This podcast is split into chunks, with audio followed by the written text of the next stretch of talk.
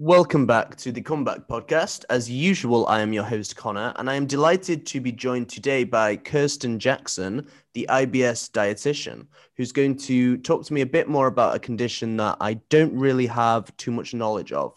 And the whole point of this podcast is to expand and broaden awareness for a whole host of issues. So I'm excited for this discussion. Kirsten, welcome to the show. How are you today? Hi, welcome. Um, thank you. I was to say welcome. I got confused.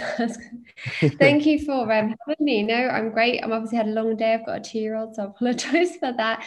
Um, but no, I'm great. I'm really excited to be here and get the information out about IBS because so many people are suffering. Yeah, absolutely. And just, I guess, as an, a brief overview for those who don't know what it is, including myself, what is IBS exactly? Yeah, so it can seem really consume, confusing just because IBS is not a condition where you go to the doctors, get a blood test, and you do or don't have it. It's it's a little bit more complicated than that. It's more of it's a, it's a syndrome really. So it's, uh, IBS stands for irritable bowel syndrome, and it's a collection of symptoms, um, and it's actually considered what we call um, a disorder of the gut-brain axis.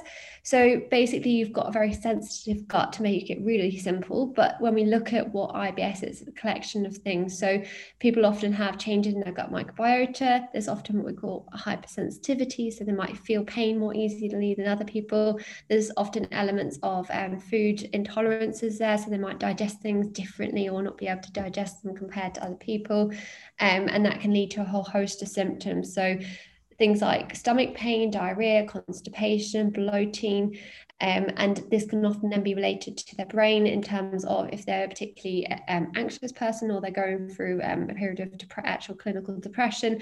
We know that this can make things worse. So it is a really complicated thing to get your head around because that's not a very straightforward answer, if you know what I mean.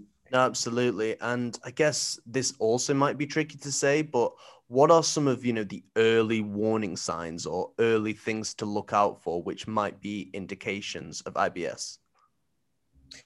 So anything like um, distension or bloating, um, which uh, or stomach pain, which then changes with um, either the frequency or the consistency of a bowel motion. So by that I mean, say you had a lot of stomach pain after maybe eating a few hours before, you go to the toilet, have loose stools, and then that stomach pain goes away, or that bloating goes away, or perhaps you know you're very constipated, and again, then when you open your bowels, that that that stomach pain goes away. So it's the it seems to be in IBS when we look at anything that's bloating or distension or pain that's then related to actually changes going to the toilet um, and also it's over a long period of time you know three to six months it's not it's a chronic condition so if you have just been having symptoms for two days or a week then that's not necessarily IBS um, but those symptoms still shouldn't be ignored because and this is a tricky thing with the IBS diagnosis. If someone just has loose stools, yes, it could be IBS, but actually it could be celiac disease, it could be inflammatory bowel disease, it could be even bowel cancer. So don't sit and think, oh, I've got to wait now six months before I get this diagnosis. If you have a change in bowel habits or those kinds of any of those symptoms, just go to your doctors to get checked. Yeah, I see. And is there a certain, I guess, is there a certain period in your life or a certain demographic that's more likely to be affected, i.e., perhaps when you go through puberty or adulthood, or are men more likely than women? How, how does it work? Yeah, so I'll explain what the research shows, but the research isn't always particularly accurate. I mean, that's what we need to understand as dietitians and doctors and psychologists working in this area. So, when we look at the research, it seems to be um, adults who sort of a working age as such. So, the the numbers seem to dip after people are in that retirement age, or with women, the numbers seem to dip actually after menopause. But also, the numbers are really low in children and, and teenagers typically. Um, however, those it doesn't mean that people can't get it at that age. It's just less less likely to happen. And what we think is there's a huge connection with um, stress and mental health, um, maybe in that middle section of age, let's say. Um, but we don't know. This is a problem in research in IBS. It is very woolly or grey uh, in that we don't have straightforward answers.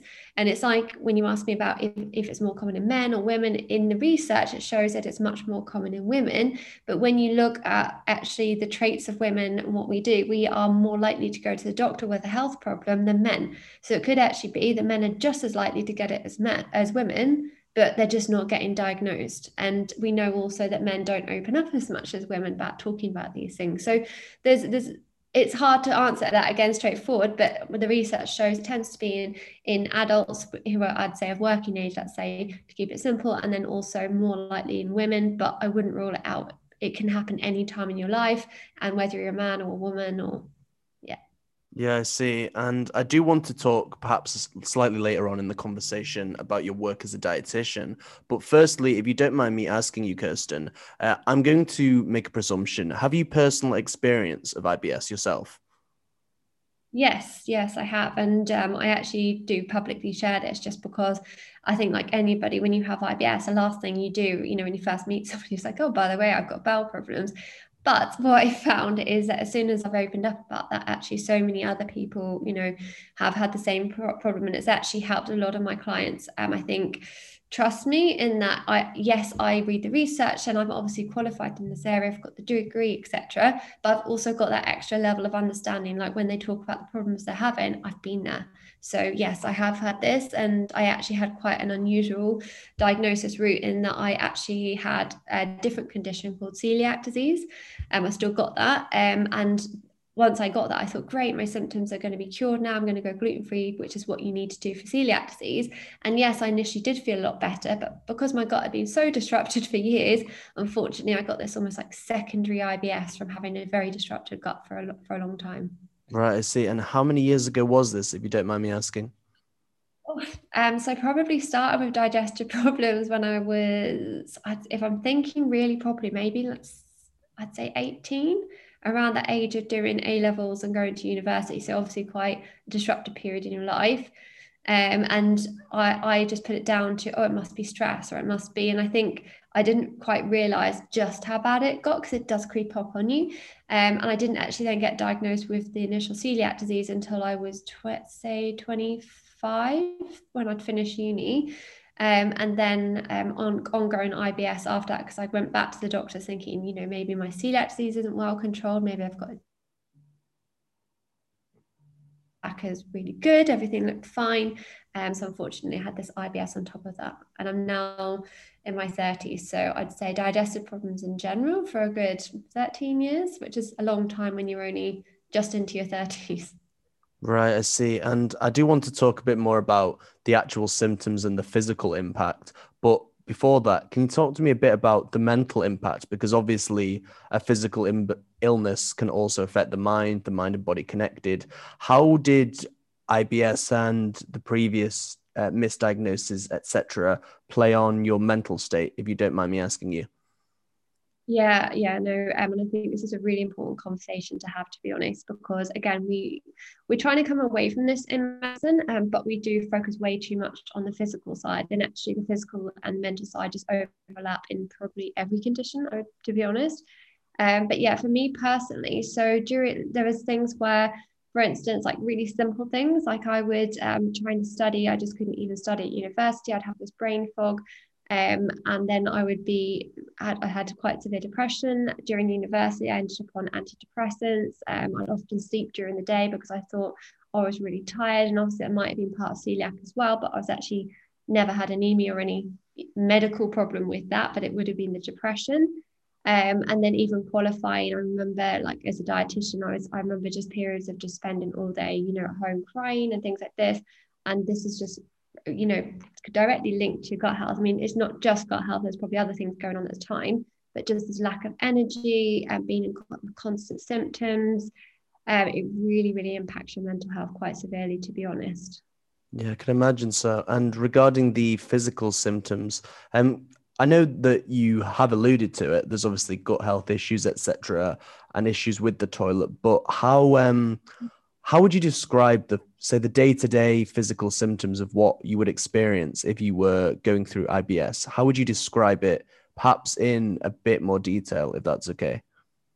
Yeah, yeah. So I'm going to describe it in, in a few ways. I wouldn't go too much into my personal one just because I don't have any barriers. Well, I probably should have some barriers because this isn't normal, but I don't have any barriers. But what I would say is if I describe what my personal symptoms were at the time, it's probably not going to be that relevant just because people listening is going to vary so much. But typically some physical symptoms can impact people from the moment they get up in the morning for example. You know you, you want to kind of maximize your sleep. Say you've got an hour to get ready and get out the door. Some people will end up spending a half an hour on the toilet before they even are able to get out the door because they're either chronically constipated or they've just got loose stools. And you know the anxiety of then having to go to work is making it worse. So even from the moment they get up in the morning then potentially if they've got meetings that day they might do things like have to skip meals because they're having to already plan things before they have any accidents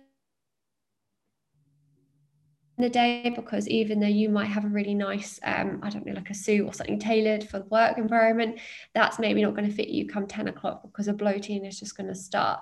Um, and then it's this chronic pain so pain on and off during the day. And it's just really it really is debilitating in terms of mood um, and then it's the unpredictability of the bowels. So things like if you're going out for a meal that day, or um, maybe there's like a team meeting at work. So I'm just thinking of things that we used to go through. Um, you're having to either come up with excuses as to why you can't eat something, or you're eating something sitting there in this group situation, thinking, oh, "I wonder what my gut's going to do," and then having to run off um, to go to the toilet um, and with urgency to the point where some people don't even make it to the toilet. So obviously, once that's happened, even just once, the anxiety of that thought as an ad- grown adult not being able to have that control is just is just awful so that's a you know i think sometimes we can trivialize it because we'll think oh it's only a bit of tummy pain or it's just a bit of bloating but actually it's not those symptoms themselves it's what does that actually mean going through the day for somebody and actually just zapping them of their absolute all their energy choosing what they're even going to be able to wear, to be able to eat, um, really impacting their mental health all day long. It's, it's the impact of those symptoms, which is really what um, IBS does to somebody. Right, I see. And as you're describing this, I'm trying to look at it from the perspective of somebody who, which I am, of somebody who doesn't experience this. What sort of things do you think we can do? And I'm talking from both sides, people with IBS and people without to perhaps raise awareness or to perhaps make it more knowledgeable or make make it more of a supportive space for those who are experiencing it how what sort of yeah. things do you think we can do to raise awareness yeah, I think that's a really good idea, and it's, it's nice that you've asked from both sides as well. So I think if you've got if you've got IBS, it depends on how comfortable you feel. But some really simple things would be number one, speaking to your line manager at work or whoever's in charge, just so they're aware, and trying to explain it in a way of because I don't think most people understand what IBS is. So you don't you just need to explain exactly how it's impacting your life. And I know this can be a big jump, but really they have to keep legally they should be keeping that confidential. Um, and also what you'll probably find is as soon as you open up one in five people have this condition. So actually chances are they probably have this anyway but your line manager might be able to do things that give you some more um, space potentially to work from home or it might be a case of actually there's toilet facilities facilities in the building that just not appropriate or they might have access for a disabled toilet for example. So definitely opening up um, to within the work environment also um, for people who've got IBS is doing things like having or joining groups on Facebook and things like that. So they've got a space to actually vent with other people that have got it. Because as I said before it's quite it is even when you've got someone really understanding like yourself Connor who's trying to do work in this area and raise awareness it is very difficult to fully understand unless you've got it. So it's, it's good to have that kind of area where someone can just vent to another person that's got it. Um, and it's it's really hard to say for others. People who've got IBS because often you know we don't want to share these things. Um, but for people who don't have it I think it's about educating yourself about the, the level of impact. So there is a charity in the UK um, called the IBS network and they have lots of really good free online articles about the impact of IBS and how it how it um, changes people's lives. And I think just even taking some time out to read that and to understand it would be really important. If you've maybe got a friend or a relative who's got, um, or a partner who's got IBS, doing things like if you are cooking dinner, for example, you can say to them, oh, you know, just making a bit more effort to say, is there any um, food foods that you'd like me to get in or even if they say to you things like, oh, actually, I'll bring my own, don't make a big deal of that. They're not trying to be rude. Simple things like that can really go a long way or um, just being a sympathetic ear. I think sometimes we focus so much on how doing stuff or saying things, but sometimes just being a really good listener, like actually actively just being quiet and listening to that person can really go a long way. Yeah, absolutely. No, I love the fact you've mentioned that sometimes you don't actually have to do something, as in, I, you know whatever that could be just listening and being supportive can be so crucial. I'm glad that that's something you've mentioned. Can i ask you a bit more about the food? Because um, that fascinated me throughout the conversation. I heard something about gluten and say specific foods. Can you talk to me about specific foods with ibs for example foods that help foods that don't help. Can you tell me a bit more yeah, so this is a really complicated area, which is often not helped very much by people online who don't have any qualifications, unfortunately, making it very confusing. But so foods that typically would trigger IBS, if you notice anything, if anyone watches, follows me on Instagram and things like that, you'll notice that I would never put up a day in my life with my diet, or I would never put these are the foods that trigger your IBS because everybody is actually different. So it's really wrong as you know to advise someone to say avoid all these foods because actually you might be able to tolerate them. So foods that may, we'll use the word may trigger your IBS are what we call FODMAPs which are different types of carbohydrates um, that are found in various different foods. And I'll give some examples in a minute. But basically, they don't digest very well until they get to the large bowel, which is a bit right at the end of your gut. And they, here, there's lots of bacteria which breaks it down and it gives off a lot of gas, which can cause a lot of pain, a lot of bloating. Um, and in some people, it can draw in water to cause a lot of diarrhea. So these carbohydrates are found in things like your milk, for example. So you might find that milk causes you symptoms because it contains lactose. Lactose is one of these carbohydrates. Um, things like honey, for example, honey contains fructose, and fructose is one of these um, these carbohydrates. And gluten is a really interesting one because gluten gets a really bad name. Everyone says, you know, as soon as you get IBS, avoid dairy, avoid gluten. And I'm banging my head against the wall because gluten is a very innocent protein that doesn't cause any issues in IBS gluten is an issue for people with celiac disease like me, where that's what triggers our condition. The problem is, and where people are getting confused around things like bread and pasta, is that they actually contain one of these carbohydrates, these FODMAPs, um, called fructans. And in large enough quantities, even in people who don't have IBS or celiac and things like this, they will still have digestive problems. So often people might feel better on a gluten free diet, but actually they don't need to be 100% gluten free because they don't need to avoid gluten. They just need to be reducing down their fructan, this other carbohydrate intake, down to a level they can tolerate. So often people can manage like uh, maybe two slices of bread for breakfast, but the rest of the day they can't really have any more wheat because that would send them over. Or you know, small or lactose intolerance, for example, they might manage um, some milk and tea and coffee, or um, maybe a small amount of yogurt, but actually more than that's going to cause the issue. And coming to your question about what's good for IBS is actually um, we don't have a lot of knowledge around specific foods that are good for IBS, but we do have a lot of knowledge around foods that are good for gut health and our gut microbiome, which is our things like our bacteria in our gut, and that is variety. So it's kind of ironic because whenever we have IBS, our initial thought is, what can we cut out of this diet? People end up on a really restrictive diet. Best case scenario, they get symptom relief, but long term, they're starving their gut bacteria and, and other elements in their gut off and long term they're probably going to end up with more digestive problems. So it's really important therefore to work with a dietitian navigate this very complicated area to find out what your personal intolerances are to find out what you can tolerate and then long term really make sure your diet is as varied as possible so that you're getting all those lovely gut health benefits for your gut.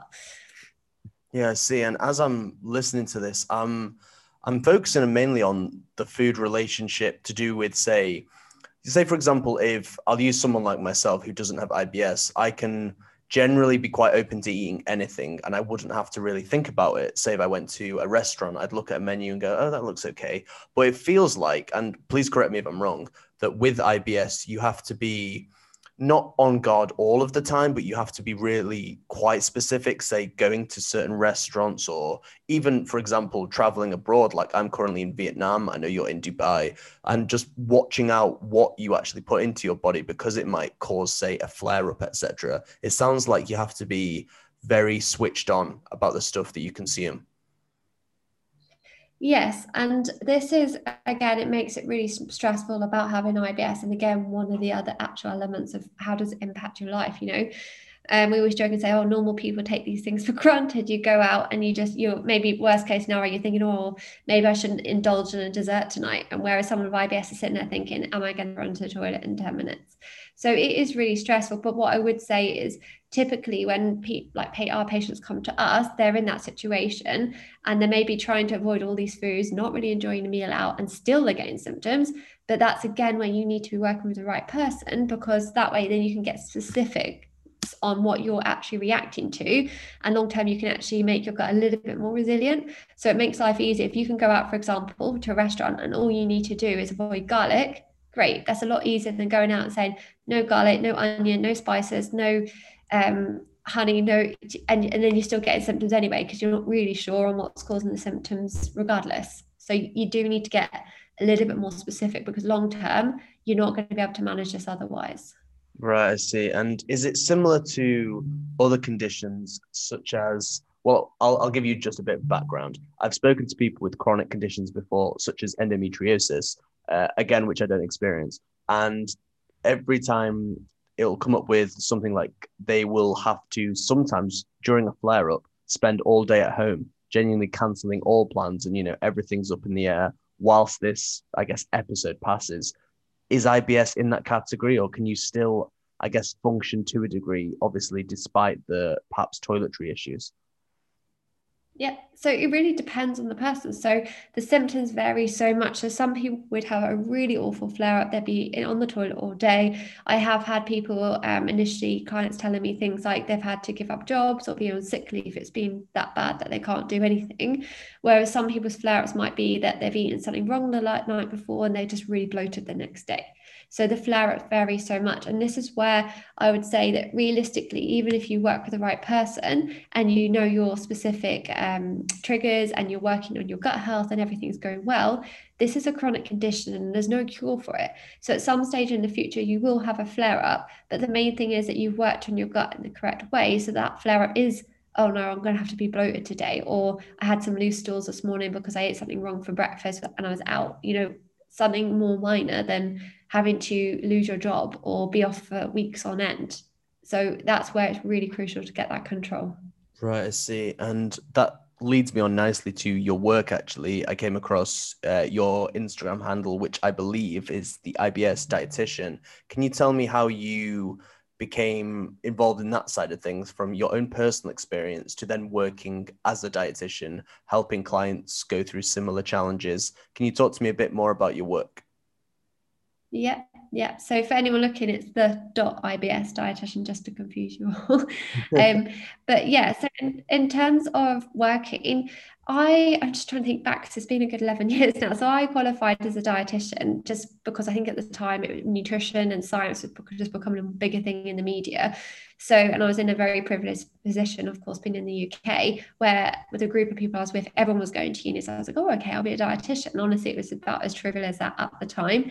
But then I qualified and I went into the, what we call the typical route. We go into the National Health Service, which is the the the, the majority of the health um, service in the in the UK and I did um, ended up in a gastro um, rotation for six months. And I remember just um, thought it was absolutely amazing the level of involvement as a dietitian we had in in the medical care. So it wasn't just a kind of afterthought of oh that person needs some more calories or uh, the dietitians here we may as well use them. It was literally part of the medical care. So I, I worked in gastro in general initially, and then as I was doing more kind of outpatients rather than the inpatient things where people were very very sick um, I was noticing that I was getting very interested in the IBS route. And obviously, I had that self that background. Um, but what had frustrated me is that when I had learned how to solve my own IBS, I had learned this sort of pattern of using all the research and pulling it together and using it in the correct way, which is quite complicated to do on your own.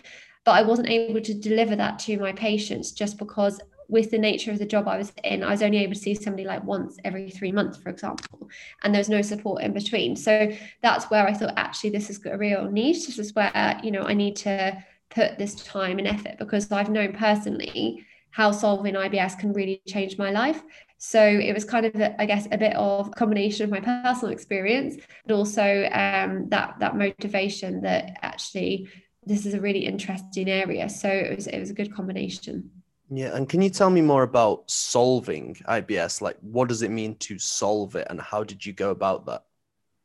Yeah, so definitely, just to clarify, solving does not mean curing. At the minute, we have no research to kind of back the fact that's back to back up any idea if we cure it. Solving it means that that person who's got the condition is 100% in control. They know their body, they know how to manage their symptoms. So if they have if they accidentally eat something they shouldn't have, say they're out, they know how to manage that to get back on track. And the majority of the time, it's not impacting their life. That's that's solving it. So in order to do that, we need to take a really multifactorial approach. So they need to find out their food triggers, of course, but also that's just a drop in the ocean, really, when you think about IBS. They also need to build their own gut back up. So they need to be on a varied diet without triggering the symptoms. They need to be looking at the sleeping patterns because if your sleep's not good, we know gut health isn't going to work, your gut's not going to function. We need to look at your mental health. Um, and we need to look at exercise as well and movement and piece those together so that long term they're only having to avoid maybe one or two foods to manage their symptoms as well as lifestyle changes. So they're not on any crazy restrictive diets. Um, so it's not just about being on a crazy restricted diet to get no symptoms. It's about really returning back to normal life as much as possible, basically. And how, I guess, how, and this might be tricky actually, but how would say a day in the life of your practice look like? Do you see multiple clients online, offline? Do you work with them over a long period of time? How does it work for you, say, perhaps um, not day to day, but you know, over a certain prolonged period? How does that happen? Yeah. So my day to day in my business is is completely erratic. I've got a two year old, so I'd love to say that I do X, Y, and Z, but it's completely erratic. But in terms of how I work with my clients, I work with them in a few ways. So we've got um, what I call the VIP program, which is very cheesy name, but basically it's one to one support. So it's over three months because we used to offer when I first started working, you know, typical what you'd expect. You know, you pay per consultation or you see someone one on one um, for one-off consultations. But actually, while I've got all this experience, I know the science, etc., etc., I don't know how that's going to impact that person's gut health because we're all very different. So we need to apply that science and that knowledge over time and track the changes over time. So it's a three month program, and then they we do three one up one con so one to one consultations over that time via Zoom which is great because you can see anyone in the world now. And then in between times, which is probably more important, is the weekly email reviews. So every week we have weekly email reviews where they send a food and symptom diary where we look at the movement, we look at the, their mood, the, the nutrition, the symptoms and we tweak it as or if needed depending on you know if things are going according to plan or maybe they're not or if that person's finding it difficult because that's also really important. It's just making sure it's really tailored. So that's one way. Um, and then the other way is a group program. So the group program it's got that longevity in it in terms of it is a three month program again because as i said it takes that long. But the group program is gives people access to the video tutorials that I've given that have done basically getting them from the point of being diagnosed to, from IBS for with IBS to the point of that real control at the end. Um, and they go through it at their own pace, and then we all come together for a weekly um, group call where they can just ask any questions or if they have any concerns or problems. And that's really guiding them on how to tailor the information to their own situation. Because I think a lot of people get sometimes get confused about a group program because they're saying, wait, I thought you said it wasn't a one size fits all approach. And it definitely isn't. But what we do is teach people how to apply that science to their situation, which is really quite powerful actually, because that's what you need to learn how to do when you've got a chronic health condition like that. It's not a case of going to the doctors, getting a tablet and just taking it daily diligently. You need to have a high level understanding. And we've also got things like ebooks um, and doing things like blog posts and things like this, which is sort of, um, I guess, entry level in terms of if someone's not really sure what they need yet, you know, they might just want to do something simple, download a book, read a few posts, things like that, which is still useful information. And they can kind of go through that at their own pace and in their own time. So, whole range of ways that um, that I work with people at the minute. Yeah, I see. And with those, say, perhaps group sessions, are they also used perhaps to harbor connection? Because I can imagine getting an initial diagnosis might be quite daunting, especially when you would perhaps feel like you're the only one. But then perhaps after a week or so, having a group call and being able to discuss certain symptoms and treatments, they might not feel as alone and they might feel more connected and supported than perhaps they were before. Is that also a reason, perhaps?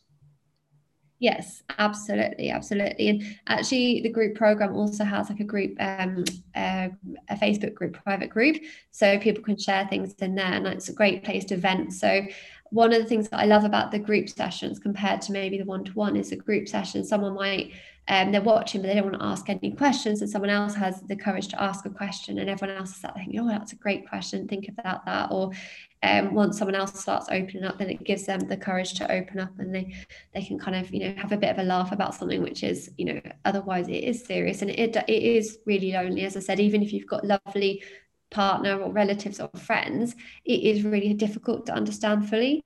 So it's nice to do that together um, and to have to share the same things together and support each other. It does give that extra level of um, care, to be honest. Yeah, absolutely. I love the fact you've mentioned that perhaps someone will ask a question that probably quite a few are thinking, but you know, perhaps too scared to broach the sub- the subject initially. But once one person's, I guess, open the floodgates, then everyone can go.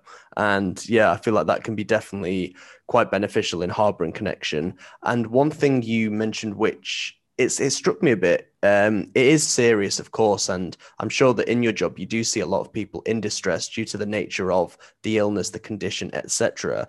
Um, so with that, I'm almost going to ask, what is the reason you keep doing your work? Like, what is your motivation? What drives you? What are some favorite things about the work you do? Can you tell me a bit more? Yeah, I mean, question where to start really. Um, I think I just feel really lucky because I'll tell you something. When I, I remember doing my first ever consultation, like in dietetics in general, when I was like, I had 22, it seems like a long time ago now. And I remember thinking, I can't believe I'm getting paid to do this. That's how lucky I felt. It's because I'm like, it's such, it's almost like a selfish thing in a weird way because you're helping people, um, which is a great feeling for you personally as well. You know, how lucky is that to be paid to actually help people change their life? It's it's amazing. It's very um, addictive. And I, it's just, I mean, I always say it sounds really awful, but my favorite person to get um, on inquiry calls when we're doing inquiry calls to see if we can actually help people is, is that person that's had it for 20 years. And in your head, you're just like, I can't wait to start working with you because you know three months from now, you know the, the life impact you're going to have for that person is just incredible. And it's also quite sad though you know when you think about it that they haven't had that support. They should have had that support a long long time ago. But it's just very addictive being able to help people in a very professional way um, and uh, apply that science and just give them the help that they should have had um, a long, long time ago. It's quite exciting for me. But that's I don't know what other dietitians would answer um, doing that. And the, the thing with um, the area that we work in in this scientific world is it's forever changing. So it's not a case of learning X Y, Z, and that's it. It's continually every single day. There's however many papers being published. So we're always having to keep on our toes and keep updating, and and that sort of doesn't really let you rest very much mentally, which is again, it's quite a um, fast-paced environment, which I personally love, um, and I'm sure other people wouldn't. But anyone working in healthcare would agree, but that's probably why they've gone into that area. That you know, it isn't just a it's not a stationary thing. You're constantly having to learn, so it's good. Yeah. It's very interesting.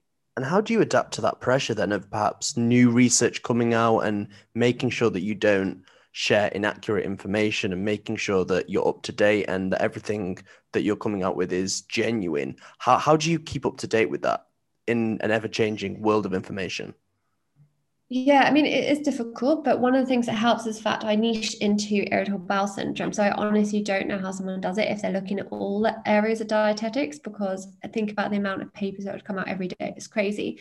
But in terms of IBS and gut health, it's I read probably for about half an hour, 45 minutes every day, new papers. I'm also part of like um, the, the IBS network team. So I'm looking at that. I'm a part of like a private group of other dietitians, so we're always asking each other's opinions. Um, and then little things like even writing the blog post on my website, if anyone looks at them, you'll notice there's little numbers all over them, and each one of those numbers refers to a new paper. So writing like that. Um, doing podcasts. Um, so sometimes I do podcasts like this, which are more for the public, and sometimes we do more medical ones, which are quite in-depth, sciencey ones. Um, and then also I work for um, the, the British Dietetic Association. I do, I'm a media spokesperson for them. Um, and often you'll get some really random questions from the media and you think, what, what on earth is that supplement? And you go and look it up and it is some faddy supplement. That's why you didn't know about it. But it's just another way to keep updated in terms of what people are going to ask you. And I do think there's a level of, and I'm glad that I'm confident enough in my practice to know this as well. There is a point where you can't know absolutely every single thing. You're only human. And I think it's when someone asks you a question or if you're with a client and you're looking at their situation, you think, I'm not really sure about that. It's a good thing because you're human. And as long as you say that and you say, you know what, I'm going to go away and check that out, you've got the skills to go and do that. And that's what I do sometimes. So I'm not a superhuman, um, but I do my absolute best. It's part of my legal registration to do that to keep up to date. Um, and of course, things like courses. Um, and then we're actually about to launch later this year a course for dietitians on irritable bowel syndrome, um, and that's at a higher level than what I would speak to um, to the public. So that just keeps me updated because then you have to go and check all the references again and just make sure you're correct and things like that. So it is continual and it is high pressure, but I suppose until you've asked me this question, I didn't realize how much reading we do, but it is just continual reading, yeah, um, and then just acknowledging, you know, you're you're only human Absolutely. No, I love the fact that you've mentioned that, that, yeah, we are only human and we can only do our best. And I love the fact that you were, seem to have the courage to say, yeah, I'm not too sure on that right now. Let me check. And then we can, you know, go again. I think that's definitely important rather than perhaps rushing in and thinking we know all the answers when, you know, it's, it's not always going to be there. We are going to sometimes, you know, have to pause, reflect, and then get back for, with the accurate information. No, I'm I'm glad you mentioned that, Kirsten.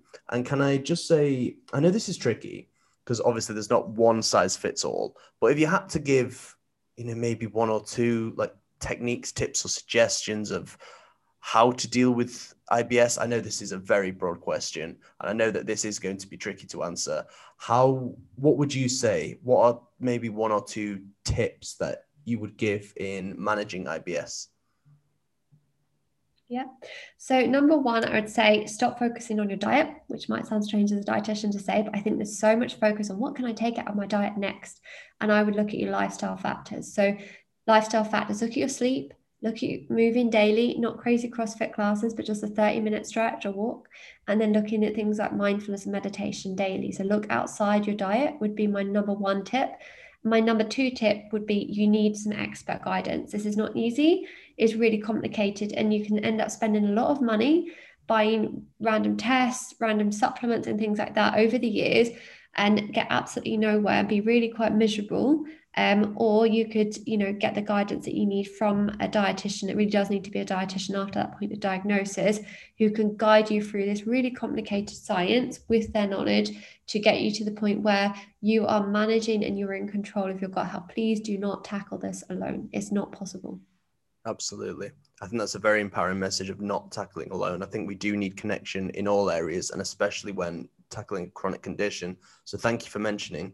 Uh, I think before we wrap up, uh, Kirsten, I'll just, I guess, give you the microphone for a minute. Is there any anything you'd like to add? Any final thoughts? Any final message? Anything you'd like to share? Anything you'd like to promote uh, for a minute or so? Any final thoughts? So, final thoughts, what to say without keeping it, keeping it to a minute a bit like succinct. Um, so, what I would say to anyone is if you are interested in sorting out your IBS, I'd say please don't leave it too long because it, it really is that bad. You'll sit there and go, you know what? Um, Sally down the road has got this going on, or you know, Jane has got this going on. I'm I'm lucky that I'm in this situation. It's not that bad, but guys, it is that bad. IBS it impacts every element of your life. It's already been going on. If you listen to this podcast, it's already been going on for too long. So nip it in the bud now. It's not going away anywhere, and it's not going anywhere next week or next year. It's going to be the same old stuff. So nip it in the bud. Make sure you go to the doctors, get the correct testing done, and then seek out a dietitian to make things work. Um, and then the last thing I say is please check out our website. We have got, as I've already mentioned, there's a few different ways to work with dietitians. However, there's also free things on there, like the blog posts. We spend hours writing free information. Um, and even on my Instagram at the .ibs dietitian, there's a free download you can download about 10 most common mistakes you, it's not necessarily that I'm trying to, you know, throw my services down down your throats listening to this. It's there's literally free information because I know how confusing the stuff online is, and it's very difficult to know how to tr- to, to trust. But please don't let this slide any longer than it already has been. That's a very powerful and profound message to end on. Kirsten, thank you very much for your time today. I'll make sure I include all the information to the IBS dietitian in the show notes. Thank you very much. Keep up the good work and all the very best with your future endeavors. Great. Thank you so much for having me.